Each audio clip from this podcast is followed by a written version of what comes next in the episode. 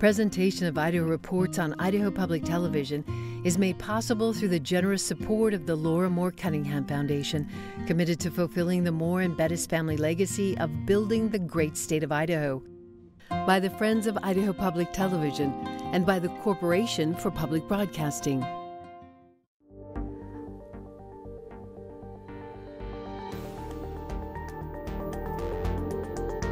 Hello and welcome to this special episode of Idaho Reports. I'm Melissa Davlin, and tonight we're bringing you the latest on the statewide hospital crisis caused by the recent surge in COVID 19 cases.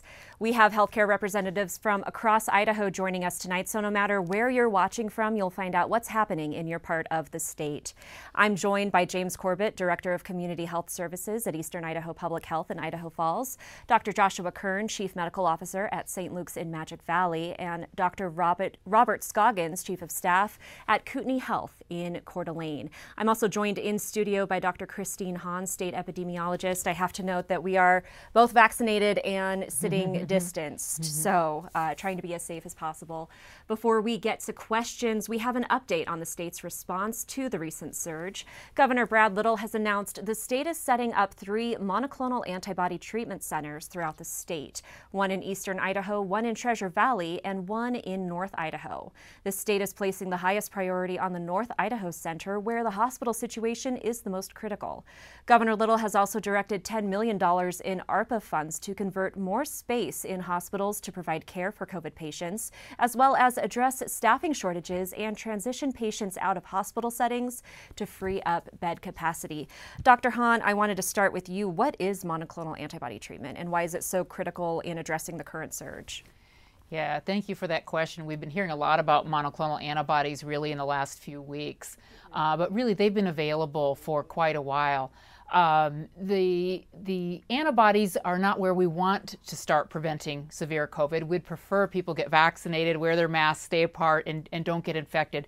But if someone gets infected and they're in certain high risk groups, so if you're 55 years and older and you have uh, chronic lung disease, or uh, you have uh, uh heart disease, uh, or you have cancer, or if you're 65 and older, you might qualify for this treatment if you get sick. Uh, we just recently saw that. Um, that made the news where the governor of Texas received those uh, treatments. And you may recall back uh, in the day, President Trump received this type of treatment. So it's certainly something when people have available to them, um, they utilize it because these antibodies, which aren't the natural antibodies that you or I would make in result of an infection, but there's special antibodies that are designed to attack just a certain part of the virus. They can help prevent people from getting landing in the hospital. So they're a really important step for people at high risk, but not sick enough to be in the hospital. And we're trying to keep people out of the hospital, keep them healthy, and of course, keep the hospitals from filling up. So it's an early treatment for people who are in the earlier stages of the infection, but it isn't as early as a vaccination. Correct. I, I wanted to ask about the latest statewide picture. What are we looking at as far as cases and test positivity? Yeah, so our cases are going up and much more sharply than they did last summer and fall. Uh, yesterday, I looked back at um, the same date, August 26th, you know, a year ago, and boy, instead of 1,000 cases, we were looking at about 400. So if you think about it that way, compared to a year ago, uh, we're in worse shape. We have more cases going into the fall, and they're rising more steeply, putting an incredible pressure on our hospitals. Uh, schools are just starting to open, um, and of course, with the Delta variant, which we know is much more contagious, I think we're all very, very concerned about this. So there's a number of cases, but if anything more critically than that, there are the number of hospitalized patients and the number of people in the ICU. Last week we saw a record number of patients in the ICU statewide at 140. Is, is there any way that that number is going to start going down at this point?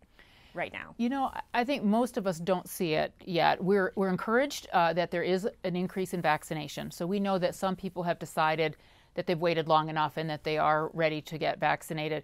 So we're encouraged by that. Um, but as we know, the vaccine takes it takes uh, two doses, three or four weeks apart, and then a couple weeks after that before you're really um, strongly protected. So we don't expect that to turn our numbers around in the next few weeks. Um, and we are also worried that uh, we will see a rise with uh, people going back to going back to uh, school, going back to other work situations. You know, Dr. Scoggins, I wanted to bring you into the conversation. You're joining us today from Coeur d'Alene. What's the situation in your hospital at Kootenai Health today? Uh, so we had about uh, I checked before I got on uh, logged on to this, but we have 86 patients in house right now with COVID. About 34 of those in our ICU. Uh, it's down slightly from earlier today, where we had about 95. Um, our hospital really only has about 200 medical surgical beds, so nearly half of the beds in the hospital have uh, COVID. Uh, we've done a lot of work on expansion, uh, making single rooms, double rooms where possible. And uh, we have now uh, taken a conference center and uh, put built out 22 temporary beds as a field hospital over there in case we need to use it. We haven't moved in there yet, but um, we are planning that we may need to do that as soon as this weekend or next week if we continue to see uh, the patients come in. Have you ever had to set up a field hospital type situation before? No. Um, I have, uh, I, I, was training in the South when Katrina came in and uh, was involved in the evacuation of uh, patients uh, from New Orleans. And uh, they flew in, and but I've never seen uh, a, been a part of a field hospital. I've never seen anything like this. I've been doing pulmonary critical care for, boy, it's been a been a while now, probably 15 years, and I've never seen this many patients at one time in an ICU. The worst flu season I've seen, we've probably had maybe eight to 10 patients in the ICU. How many of those patients in your ICU right now are unvaccinated? Uh, vast majority of them. Um, I would say in the ICU I checked the other day, we only had probably three or four of the patients that were vaccinated uh, at maximum. Um, and those patients, for the most part, are transplant patients, cancer patients getting uh, on some sort of therapy, immunosuppressed for the most part. There are occasionally one, maybe two patients that we have in the hospital that are are, are truly vaccinated, um, and fully vaccinated, and, and probably were non-responders to the vaccine. But it's the vast majority are unvaccinated. How is this affecting other areas of healthcare in your hospital system? Are you able to accept transfers? How is it affecting other procedures? Well, we've we've pretty much set down transfers from outside facilities, including all the critical access hospitals. Unfortunately, that usually rely on us as a regional medical center to take patients. Um, uh, and uh, we've also severely limited our procedures that we normally do, such as heart surgery, neurosurgery. Um, it even affects our trauma uh, ability to take care of traumas. Um, we've uh, uh, pr- have had difficulty in transferring patients to other areas. Um, uh, Spokane is our main transfer center. when we're full, um, they're full, and so We've transferred a patient yesterday to Portland um, who was a COVID positive patient who actually was young, 45 years old, and uh, was in need of ECMO. And, um, uh, you know, we waited two days to get that bed, and that was the first time we've been able to transfer a, a COVID patient in weeks. Now, Dr. Uh, Kern, I wanted to bring you into the conversation. What's the situation in Magic Valley right now at your hospitals? Yeah, the, the situation in Magic Valley is not too dissimilar. Uh, uh we we have uh, roughly 50 patients uh, in the hospital right now from COVID. Uh, about a quarter of those are in the ICU. Uh, we um, have that, that's actually down a little bit today. The numbers improved slightly, and what we're seeing is anytime we free up a bed, uh, we get a transfer in uh, almost immediately from outside either critical access hospitals or even we've taken some from from further outlying areas. Um, we we uh, it, it, just seems to be a revolving door anytime you you clear out space. The other thing I'll say is that we already are having patients on the regular floor that we would typically have in the ICU. Uh, and I know uh, we'll be talking more about that later, but uh, we're already we, we're already having to to kind of uh, change how we deliver care to just deal with the crush of patients. So, so we're not at. We, have talked a lot in recent weeks about crisis standards of care, and we hadn't talked about that since December when we were getting pretty close to declaring uh, the crisis standards of care. We avoided that situation. It, it doesn't like look like Idaho's going to be so lucky this time. Real quick, can you um, briefly explain what crisis standards of care are? Yeah, I mean, I think on a certain level, when people are talking about crisis standards of care, they're talking about the state declaration that occurs and is laid out in state policy uh, around requesting crisis standards of care and having the state uh, then declare that uh, that has occurred. I think it's more nuanced than that because uh, I, I, think we're already kind of butting into this crisis standards of care at the bedside uh, on a pretty regular basis throughout um, most of the hospitals that I, am familiar with here in southern Idaho. Uh, you know, we we can we have what are called standard uh, care, contingency care, and then crisis care. And I would say that most of our hospitals are in this gray zone between uh, crisis uh, and contingency already. And it just has to do with pushing uh, nursing ratios and changing how you're taking care of ICU patients, even the most ill we can't give one-to-one nursing care, which is not a, a good situation to be. Um, so I, I want to. I think that's one way of talking about the nuance here.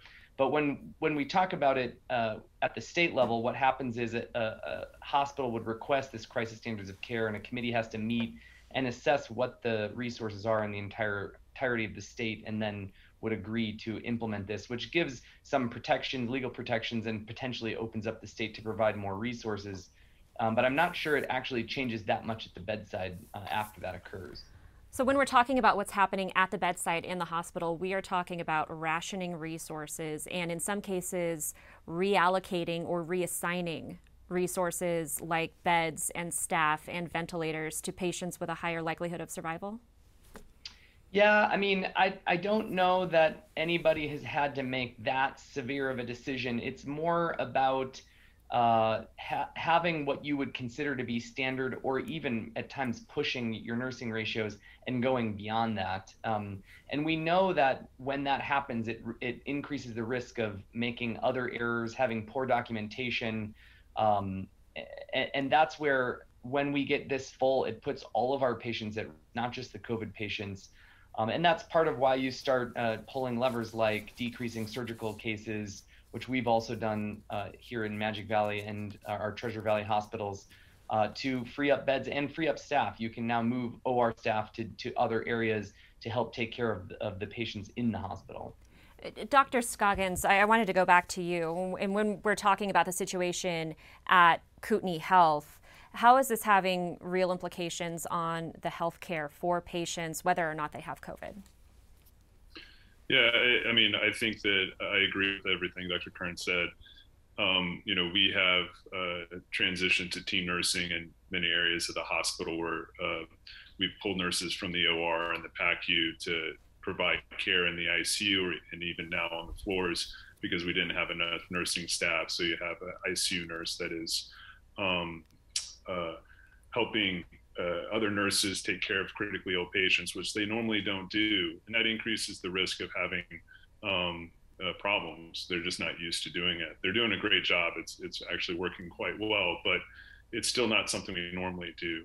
Uh, we also uh, we only have 26 ICU beds normally in our in our hospital, um, and we're currently operating uh, 30 plus uh, because we've taken spaces that are not normal um, ICU uh, beds, rooms, and converted them into ICUs. So we're operating in different areas of the hospital, and, and you know that all increases risk, and and we're not able to provide the same um, standards that we normally do. Uh, we're trying our best to take care of every patient, provide all the care that they would normally get. It's different. Um, uh, I think we're doing a good job at it so far, but at some point you run out of beds, you run out of ventilators, you run out of um, different uh, resources. You know, we we had to get a bigger backup tank for our oxygen this week uh, because we were running through it so fast. Um, so these are things I've never experienced in my career. So James, I, I, wanted to ask how things are going in eastern Idaho. You're not having as big a surge as other parts of the state right now. Are you still seeing the ripple effects of the strain on the healthcare system? Yeah, we certainly are. So, from our, I, I think Dr. Kern, Dr. Um, Scoggins do a good job of painting not just the resources that we think of in physical spaces sometimes, but also really those staffing resources. And I think we see that ripple effects in in our hospitals here locally is they're certainly regional hospitals as well and tra- taking care of individuals not just inside of our area but for western wyoming and, and southern montana and some of these smaller critical access hospitals that were um, that they mentioned. So certainly our hospitals have seen that ripple effect. I think it's on a you know varied basis day by day and sometimes hour by hours as we can all attest to on where those hospitals are at. And they want to do their best job of taking care of those patients um, as best they can when they are seeing it. And I think the real concern comes in is the mention is if we're kind of full to the top of our capacity and maybe even pushing that at times, is there that capacity if things happen um, out on our roadways with Labor Day coming up and some of these travel areas? And I think that's the real concern. We don't want to get to a position where something bumps over those lines in a real quick manner. In eastern Idaho, in, in Idaho Falls especially, you see patients from across that region from you, you, get surges from Yellowstone travelers getting injured and yeah. normal summer and Labor Day um, activities that, that land people in the hospital. Um, are you preparing for a COVID surge as you're watching what's happening across the region? Well, I think we're always preparing for a surge, right? That's why we practice and look at those things. From a public health perspective, we're certainly looking at being able to respond and educate and inform all those individuals that come down with COVID and uh, and are tested and and seek um, instruction from us. That's our responsibility for that surge. And in turn, I know that our hospitals are also looking at ways to be able to set up not only those resources, but also staffing to be able to accommodate surge if that does happen. You know, Dr. Hahn, statewide at this point, we've been incredibly fortunate. We've seen no pediatric deaths. We've seen some children hospitalized. Is that number increasing lately? Uh, yes, we are seeing, um, uh, compared to the more seniors, with our winter surge, it was really almost uh, all in our seniors, and uh, we saw patients across the spectrum for sure. But uh, this time it's it's changed. We are seeing uh, some uh, relatively fewer cases in seniors and hospitalizations, and more children. Uh, not a, not like we're seeing in some other parts of the country, but we are concerned with school opening. you know, just last week and this week and kids going back to school, we are concerned we're going to see just having more kids infected means that there will be some of them uh, that probably get severely ill. So we're very worried about that. Um, as you expect it to potentially increase in coming weeks as schools reopen, we know that um, the, the um, St. Luke's in Treasure Valley has 11 pediatric ICU mm-hmm. beds. Mm-hmm. Other areas of the state transfer elsewhere. Is there mm-hmm. anything else that the state is doing to kind of uh, prepare for this potential uh, increase? Yeah, well, I think the main um, thing that we're doing in public health is trying to really educate parents about how to protect their children. Uh, we know some children are too young to be vaccinated, but we have a lot of um, children 12 and above who are not yet vaccinated. So I think number one, um, that and I know James at the at the district health department, all the district health departments are focusing very much on trying to work with parents and with pediatricians, family doctors, to try to encourage them, give them information to vaccinate their children. That's huge. Uh, next, of course, is the masking, which I know is very controversial. We've been seeing the news uh, from different school districts around the state. Um, my children go to Boise High, and uh, they are have a mandatory mask uh, situation, and I have asked my kids how many people actually wear the mask, and they're like, "Oh, all of them." but I know that's not the norm, um, and I know there are many other school districts where they're not. Uh, there's very low mask usage. So in public health, we are trying to keep educating about uh, the reason we are encouraging masks in schools and promoting that is because we want kids to stay in school. You know, many of us are parents. um, we we understand uh, the value of education, especially of in-person education. We saw our children suffer last year. You know, I, I wanted to ask about uh, vaccine messaging and, and what's working right now. But but before we get to that, one of the questions I get most often from our viewers is any news on when a, a vaccine for children younger than 12 might be approved for emergency use authorization? Yeah, so there's definitely no date yet. Uh, the FDA tends to be very, uh, they don't like to promise um, and then have people uh, disappointed or, or angry. Uh, um, and they have recently asked the manufacturers for more data. They want to be very, very careful in these younger children, uh, make sure they have good safety data. So they have asked them to take more time and uh, study more kids. So I think that while we had hoped initially that maybe by this fall would have that vaccine, I think it's looking more like um, winter, early spring. You know, and I know that Dr. Scoggins, you mentioned earlier that the overwhelming majority of patients in your ICU who are critically ill are unvaccinated. Um, is that messaging getting through to people who maybe weren't the the heck no, I'm never going to get vaccinated group of people, but but the people who were in that wait and see crowd, or the people who for whom it was a lower priority? Are are you starting to see that message get through to people? you know, I got to say, up here in North Idaho, it, we haven't seen a lot outside of the hospital. I, I take care of patients uh, in the ICU with COVID, and I get the question a lot: When can I get the vaccine? When I get better? Um, it, it's it, they because they don't want to do this again, uh, and um, you know, we're still lagging behind. I think quite a bit up here in, in uh, vaccination, despite education and um, you know, I still I, I, try to do as much education as I can uh, to get people to get vaccinated. Uh, but I I think we just got to keep educating and encouraging people to get the, the vaccines. They're safe and effective. James, I wanted to ask you in public health, is there any messaging that you're seeing is, is really starting to stick with the wait and see crowd? Well, I think it's actually important, and what we've tried to do, I think, in all, all local public health districts, and, and Dr. Scoggins just mentioned this, is meet people where they're at and educate and inform them on what they're actually seeing and what they want to know. So the more individual conversations I think we can have with individuals have really shown the most effective. Now that's time consuming too, but we want people to be well informed and well educated when they make a decision. Dr. Kern, um, there's been a lot of conversation lately about three health systems in Idaho, including St. Luke's, mandating COVID 19 vaccines for employees with a September deadline. Um, that news came out in July before this really, really big surge and before we really started to see the staffing stresses on the system. Has there been any discussion within St. Luke's about delaying that September deadline to help ease this the already stressed uh, staffing that you're seeing? I don't think there's been any conversation about coming back from that decision. When we look at what the core of our decision is, it's about feeling confident in the vaccine and feeling like that is the best way to protect your employees. And at the core of all of our decision making throughout the pandemic, it's how to keep our employees safe and how to keep our patients safe.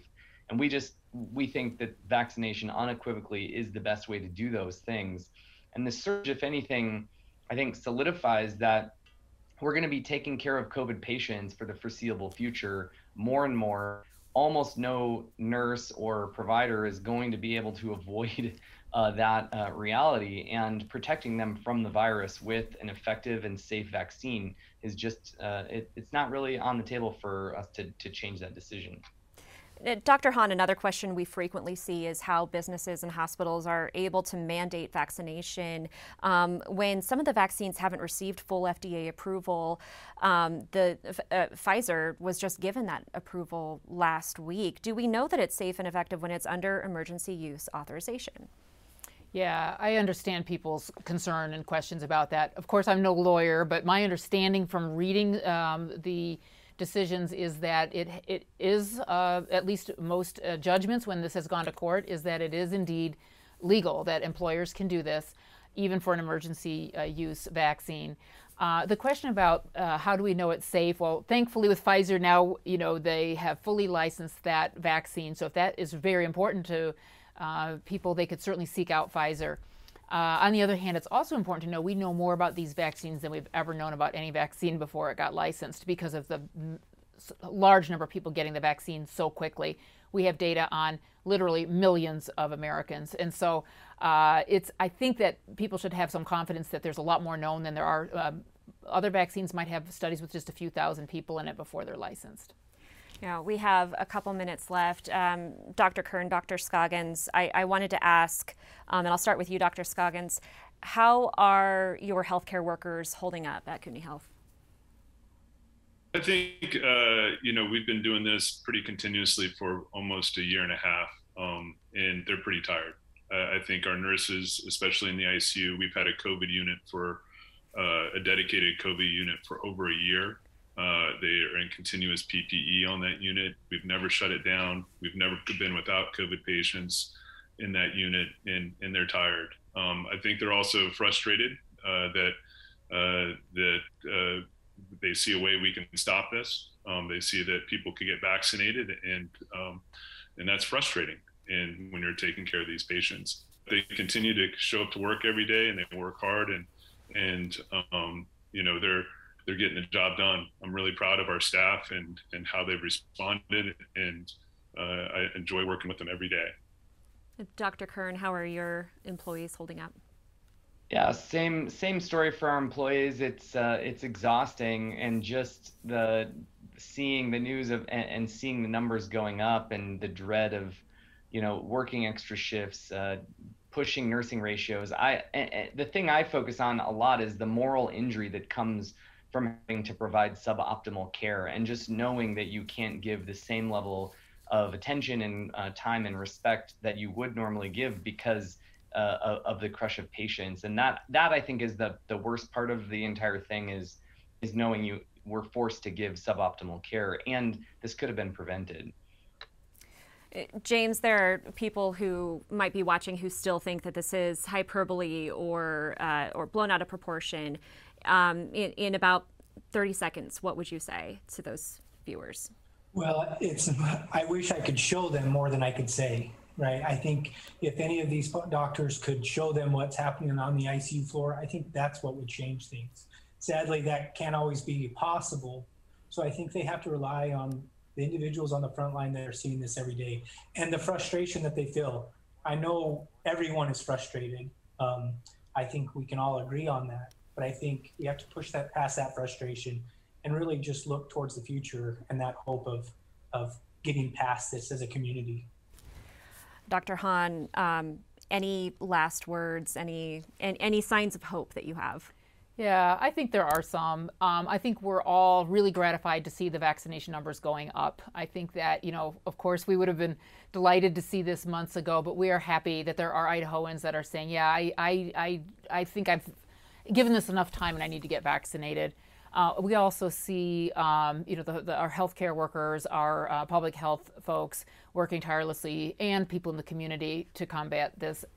And I think uh, uh we're going to hope that that's going to pay off. All right. Well, thank you all for joining us, and thank you for watching. We have a follow up scheduled for September 9th, airing on Idaho Public Television at 8 p.m. We'll see you then.